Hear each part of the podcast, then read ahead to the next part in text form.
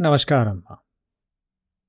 ગયા અધ્યાયમાં આપણે સાંભળ્યું કે ત્રિકુટ નામના પ્રસિદ્ધ પર્વત પર ગજરાજ, ગજેન્દ્ર ત્યાં રહેતો હતો. એનું પોતાનું આખું ટોળી છે અને એની સાથે ચારે તરફ એ ફરી રહ્યો છે, જંગલમાં મધુર વન છે. અને એ વનમાં જ્યારે ફરી રહ્યો છે, ત્યારે પાણીની તરસથી એ બધા એની આખી ટોળી સરોવર તરફ ગયા છે. ત્યાં ગજરાજ પોતાના પાવરથી ઉન્મત્ત બની ગયો છે. અને એ ત્યાં ખૂબ બધા ખેલ કરી રહ્યો છે પાણીમાં. જળ ક્રીડા કરી રહ્યા છે એના હાથી ગણ જોડે. અને ત્યારે એક ગ્રાહ એને એના પગને પકડી લીધો છે. અને ત્યારબાદ એ ગ્રાહ એ પકડાઈ ગયો છે એટલે ગજરાજ પડ્યો છે હવે સંકટમાં. એણે ખૂબ બધી શક્તિ વાપરી પણ એ શક્તિથી થયું કશું નથી. પાણીની બહાર નથી આવી શકતો. અને બીજા હાથીઓએ પણ પ્રયત્ન કર્યો, બીજા બધા ખૂબ દુઃખી થઈ ગયા છે, પણ એનું દુઃખ પોતાનું દુઃખ છે. અને એમ કરતાં કરતાં ઘણા વર્ષો વીતી ગયા અને આ પ્રમાણે હવે ગજરાજની, ગજેન્દ્રની સ્થિતિ એવી થઈ છે કે હવે ગાત્રો શિથિલ થતા જાય છે. આ તરફ ગ્રાહની પાણીમાં રહેવાને લીધે એની પોતાની શક્તિ વધતી જાય છે. એટલે ગજેન્દ્ર અને હવે દુઃખમાં એવા ફસાયા છે, એટલે છેલ્લે ભગવાનની યાદ આવી છે. અને એ ભગવાનનું શરણ લઉં છું એમ કરીને ભગવાનની સ્તુતિ કરે છે. આજના અધ્યાયમાં આપણે ગજેન્દ્ર મોક્ષની વાત કરવી છે. શ્રી સુખદેવજી કહે છે કે, હે પરીક્ષિત, પોતાની બુદ્ધિથી આવો નિશ્ચય કરીને તે ગજેન્દ્રએ પોતાના ચિત્તને હૃદયમાં એકાગ્ર કર્યું અને પછી તે પૂર્વજન્મમાં શીખેલા શ્રેષ્ઠ સ્ત્રોત્રના જપ વડે ભગવાનની સ્તુતિ કરવા લાગ્યો. ગજેન્દ્રએ સ્તુતિ કરતા કહ્યું, જેઓ જગતના મૂળ કારણ છે અને સૌના હૃદયમાં પુરુષ રૂપે વિરાજમાન છે, તેમજ સમસ્ત સંસારના એકમાત્ર સ્વામી છે તથા જેમને કારણે આ સંસારમાં ચૈતન્યનો વિસ્તાર થાય છે, તે ભગવાનને હું નમસ્કાર કરું છું અને પ્રેમપૂર્વક તેમનું ધ્યાન ધરું છું. આ સંસાર તેમનામાં જ સ્થિત છે, તેમની જ સત્તાથી પ્રતીત થઈ રહ્યો છે. તેમાં તેઓ જ વ્યાપ્ત રહેલા છે અને સ્વયં તેઓ જ સંસાર રૂપે પ્રગટ થઈ રહ્યા છે. આ બધું હોવા છતાં પણ તેઓ આ સંસારથી અને તેના કારણ પ્રકૃતિથી સર્વથા પર છે. તે સ્વયં પ્રકાશ, સ્વયં સિદ્ધ, સત્તાત્મક ભગવાનનું હું શરણ લઉં છું. આ વિશ્વ પ્રપંચ તેમની માયાથી જ તેમનામાં આરોપિત છે. આ વિશ્વનું તેઓ ક્યારેક લીલાપૂર્વક નિર્માણ કરે છે, તો ક્યારેક તેને નષ્ટ પણ કરે છે. પરંતુ તેમની દ્રષ્ટિ બંને સ્થિતિમાં જેમની તેમ સમાન રહે છે. અર્થાર્થ તેઓ આના સાક્ષી છે. તેઓ જ આ વિશ્વ પ્રપંચના મૂળ કારણ છે, પરંતુ તેમનું કોઈ કારણ નથી. તે પરાત્પર પ્રભુ મારું રક્ષણ કરે. પ્રલયના સમયે સમસ્ત લોકો, સમસ્ત લોકપાલો અને એ બધાના કારણો સંપૂર્ણપણે નષ્ટ થઈ જાય છે. અને માત્ર ગાઢ અને ઘેરો અંધકાર જ રહેવા પામે છે. પરંતુ અનંત પરમાત્મા તેનાથી સર્વથા પર વિરાજમાન રહે છે. તે જ પ્રભુ મારું રક્ષણ કરે. તેમની લીલાઓનું રહસ્ય જાણવું એ અત્યંત મુશ્કેલ છે. તેઓ નટની જેમ અનેક વેશ ધારણ કરે છે. તેમના વાસ્તવિક સ્વરૂપને નથી તો ઋષિઓ જાણતા કે નથી તો દેવો જાણતા. તો પછી અન્ય એવું કોણ હોઈ શકે જે ત્યાં સુધી જઈ શકે અને તેમનું વર્ણન કરી શકે? તે પ્રભુ મારું રક્ષણ કરે. જેમના પરમ મંગલમય સ્વરૂપનું દર્શન કરવા માટે મહાત્માઓ સંસારની સઘળી આસક્તિઓનો પરિત્યાગ કરી દે છે અને વનમાં જઈને બ્રહ્મચર્ય વગેરે અલૌકિક વ્રતોનું અખંડપણે પાલન કરે છે તથા પોતાના આત્માને સૌના હૃદયમાં વિરાજમાન જોતા રહીને સ્વાભાવિક રીતે જ સૌનું હિત કરે છે. મુનિઓના સર્વસ્વ, એવા તે ભગવાન મારા સહાયક છે. તેઓ જ મારી ગતિ છે. નથી તો તેમના જન્મ અને કર્મ કે નથી તો નામ અને રૂપ. તો પછી તેમના ગુણ અને દોષ વિશેની તો કલ્પના પણ કેવી રીતે કરી શકાય? આમ છતાં પણ વિશ્વનું સર્જન, સ્થિતિ અને સંહાર કરવા માટે તેઓ પોતાની માયાથી બ્રહ્મા, વિષ્ણુ અને રુદ્રરૂપ અપનાવે છે. તે જ અનંત શક્તિમાન, સર્વ ઐશ્વર્યમય, પરબ્રહ્મ પરમાત્માને હું નમસ્કાર કરું છું. તેઓ અરૂપ હોવા છતાં બહુરૂપ છે. તેમના કર્મ અત્યંત આશ્ચર્યપૂર્ણ છે. હું તેમના ચરણોમાં નમસ્કાર કરું છું. સ્વયં પ્રકાશ, સૌના સાક્ષી, પરમાત્માને હું નમસ્કાર કરું છું. જેઓ મન, વાણી અને ચિત્તથી અત્યંત દૂર છે, તે પરમાત્માને હું નમસ્કાર કરું છું. વિવેકી મનુષ્ય કર્મ સંન્યાસ કરવા, કર્મ સમર્પણ વડે પોતાના અંતઃકરણને શુદ્ધ કરીને જેમને પ્રાપ્ત કરે છે. તથા જેઓ પોતે તો નિત્યમુક્ત, પરમાનંદ સ્વરૂપ અને જ્ઞાન સ્વરૂપ છે જ. સાથે જ બીજાઓને કૈવલ્ય મુક્તિ આપવાનું સામર્થ્ય પણ જેમનામાં છે, તે પ્રભુને હું નમસ્કાર કરું છું. જેઓ સત્વ, રજ, તમ આ ત્રણેય ગુણોના ધર્મ અપનાવીને ક્રમશઃ શાંત, ઘોર અને મૂળ અવસ્થા પણ ધારણ કરે છે. તે ભેદરહિત સમભાવપૂર્વક રહેલા અને જ્ઞાન ઘન ભગ પ્રભુને હું વારંવાર નમસ્કાર કરું છું. હે પ્રભુ, આપ સૌના સ્વામી છો.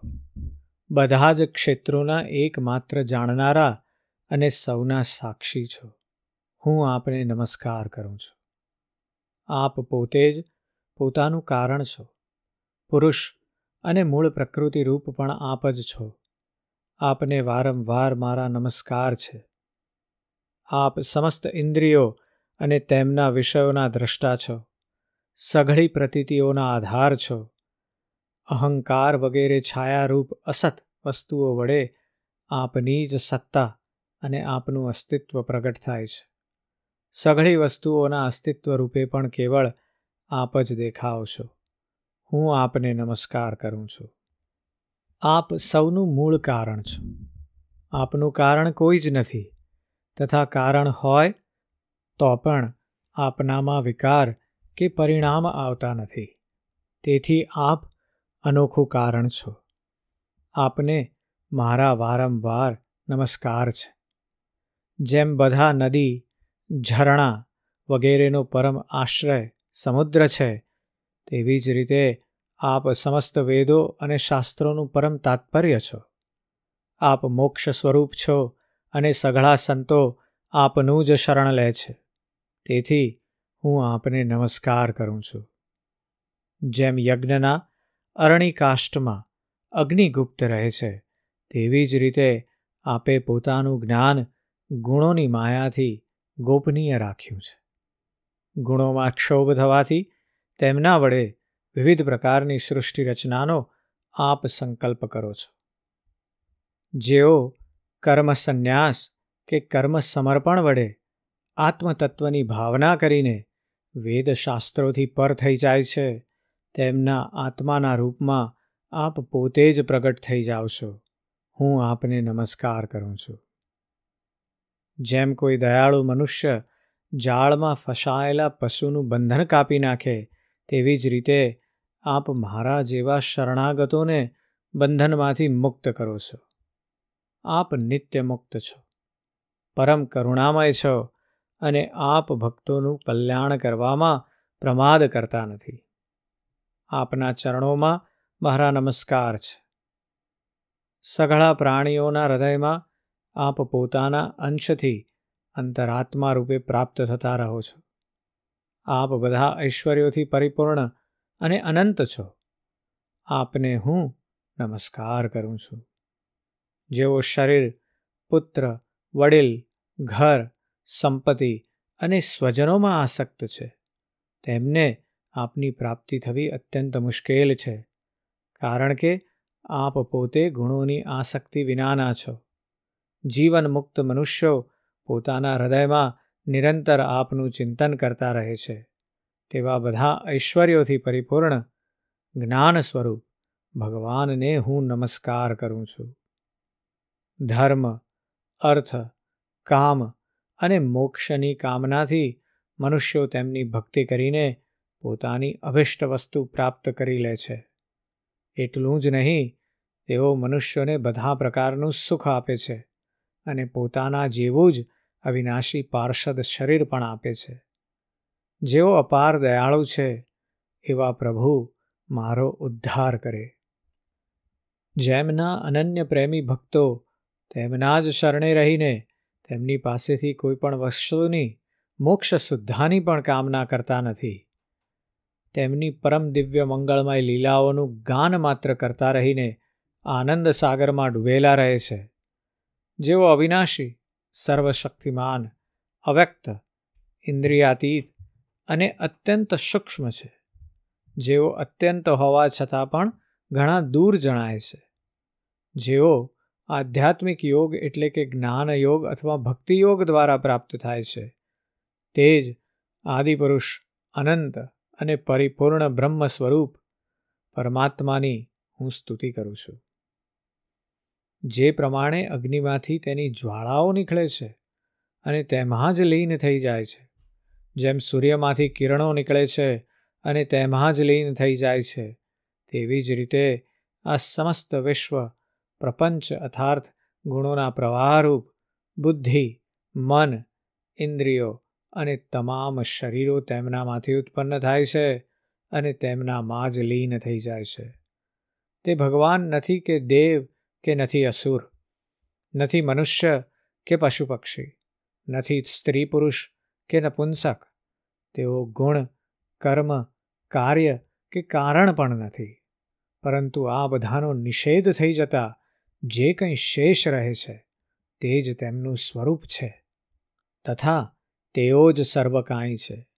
તે જ પરમાત્મા મારો ઉદ્ધાર કરે. હું હાથીની આ યોનિમાં જીવવા ઈચ્છતો નથી. કારણ કે અંદર બહાર બધી બાજુએ અજ્ઞાનના આવરણથી તે ઢંકાયેલી છે. તેને હયાત રાખીને શું કરવાનું? આત્માના પ્રકાશને ઢાંકી દેનારું જે અજ્ઞાન છે, તેનાથી હું મુક્તિ ચાહું છું. કારણ કે આત્મતત્વના જ્ઞાનનો નાશ કરવા કાળ પણ સમર્થ નથી. તેથી હું તે પરબ્રહ્મ પરમાત્માને શરણે થયો છું, કે જેઓ વિશ્વરહિત હોવા છતાં પણ સંસારના રચનારા અને વિશ્વ સ્વરૂપ છે, અને સાથોસાથ જ જેઓ વિશ્વના અંતરાત્મા રૂપે વિશ્વરૂપી સામગ્રીથી ક્રીડા પણ કરતા રહે છે. તે અજન્મા પરમ પદ સ્વરૂપ બ્રહ્મને હું નમસ્કાર કરું છું. યોગીજનો યોગ વડે કર્મ કર્મ વાસના અને કર્મ ફળને બાળી નાખીને પોતાના યોગ શુદ્ધ હૃદયમાં જે યોગેશ્વર ભગવાનનો સાક્ષાત્કાર કરે છે, તે પ્રભુને હું નમસ્કાર કરું છું. હે પ્રભુ, આપની સત્વ, રજ અને તમ એ ત્રણ શક્તિઓના રાગ વગેરેના વેગ અસહ્ય છે. સઘળી ઇન્દ્રિયો અને મનના વિષયોના રૂપમાં પણ આપ જ પ્રતીત થાવ છો. તેથી જેમની ઇન્દ્રિયો વશમાં નથી, તે લોકો તો આપની પ્રાપ્તિનો માર્ગ પણ પામી શકતા નથી. આપની શક્તિ અનંત છે. આપ શરણાગત વત્સલ છો. આપને હું વારંવાર નમસ્કાર કરું છું. આપની જ માયા અહંભાવથી આત્મ સ્વરૂપ ઢંકાયેલું છે. તેવો આ જીવ પોતાના સ્વરૂપને ઓળખી શકતો નથી. આપનો મહિમા અપાર છે. તે સર્વશક્તિમાન અને માધુર્યના ભંડાર ભગવાનના શરણમાં હું છું. શ્રી સુખદેવજી કહે છે કે હે પરીક્ષિત, આ પ્રમાણે ગજેન્દ્રએ કોઈ ભેદભાવ વિના, નિર્વિશેષ રૂપે ભગવાનની સ્તુતિ કરી. તેથી વિભિન્ન નામ રૂપોને પોતાનું સ્વરૂપ માનનારા બ્રહ્મા વગેરે દેવો તેને બચાવવા માટે આવ્યા નહીં. ત્યારે પોતે સર્વાત્મા હોવાને કારણે સર્વદેવ સ્વરૂપ ભગવાન શ્રીહરિ પોતે જ ત્યાં પ્રગટ થયા. વિશ્વના એકમાત્ર આધાર ભગવાને જોયું કે ગજેન્દ્ર અત્યંત દુઃખી થઈ રહ્યો છે. તેથી તેની સ્તુતિ સાંભળીને ચક્રધારી ભગવાન વેદમય ગરુડજી પર સવાર થઈને અત્યંત વેગપૂર્વક ત્યાં જવા ચાલી નીકળ્યા કે જ્યાં ગજેન્દ્ર ભારે સંકટમાં ફસાયો હતો. તેની સાથે સ્તુતિ કરતા બીજા દેવો પણ આવ્યા. તે સરોવરમાં બળવાન ગ્રાહે તે ગ્રજેન્દ્રને પકડી રાખ્યો હતો અને તેથી તે અત્યંત વ્યાકુળ થઈ રહ્યો હતો. જ્યારે તેણે ગરુડજી પર સવાર થઈને હાથમાં ચક્ર ધારણ કરેલા, ભગવાન શ્રીહરિને આકાશમાં જોયા, ત્યારે તેણે પોતાની સૂંઢમાં કમળનું એક સુંદર ફૂલ લઈને તેને ઊંચું કર્યું અને તે ઘણા દુઃખ સાથે બોલ્યો હે નારાયણ, હે જગતગુરુ હે ભગવાન, આપને નમસ્કાર છે. જ્યારે ભગવાને જોયું કે ગજેન્દ્ર અત્યંત દુઃખી થઈ રહ્યો છે, ત્યારે તેઓ એકાએક જ ગરુડજી પરથી ઉતરી ગયા અને દયા કરીને ગજેન્દ્રની સાથે ગ્રાહને પણ અત્યંત ઝડપથી સરોવરમાંથી બહાર ખેંચી લાવ્યા. પછી બધા દેવોના જોતા જ ભગવાન શ્રીહરિએ ચક્રથી ગ્રાહનું મોઢું ચીરી નાખ્યું અને ગજેન્દ્રને મુક્ત કરી દીધો. આ જે આજનો અધ્યાય છે, એમાં ખાસ તો આપણે ગજેન્દ્રની ખૂબ સુંદર સ્તુતિ સાંભળી, ભગવાનની. એ સ્તુતિમાં ગજેન્દ્રએ જે વર્ણન કર્યું છે ભગવાનનું, અને કોઈ પ્રકારના ભેદભાવ વિના નિર્વિશેષ રૂપે ભગવાનની સ્તુતિ કરી છે. અને ભગવાનના નામોને જુદા જુદા સ્વરૂપોને યાદ પણ કર્યા છે. પણ એ જે કર્યું છે, એટલે એણે સિદ્ધિ શ્રી હરિની જ સ્તુતિ કરી છે. બીજું આપણે એ જાણી શકીએ અહીંયા કે વસ્તુ આપણને જે સમજાવવા માગે છે વ્યાસજી, એ એ છે કે ગયા અધ્યાયમાં આપણે વાત કરી કે તમે દૈત્ય હો ને, તો પણ જો નિષ્ઠાપૂર્વક ભગવાનની પૂજા કરો, તો ભગવાન જરૂર આવશે. પ્રહલાદજીની પાસે આવે. અસુર હો, વૃત્રાસુર હો, તો પણ આવશે. અને એ જ પ્રમાણે તમે અજામિલ બ્રાહ્મણ હો ને તમે નીચે પડી ગયા હો, તો પણ ભગવાન આવશે જ. અને એવી જ રીતે જો તમે કોઈ પશુ હો, તમે નિમ્ન જાતિના હો કે નિમ્ન કક્ષાના વ્યક્તિ હો, પણ જો તમે નિષ્ઠાથી ભગવાનની પ્રાર્થના કરો, તો ભગવાન જરૂરથી આવે છે. અને જરૂરથી તમારી વાત સાંભળે છે. આ વિશે ખાસ મનન અને ચિંતન કરવું. આજે બસ આટલું જ. જય શ્રી કૃષ્ણ.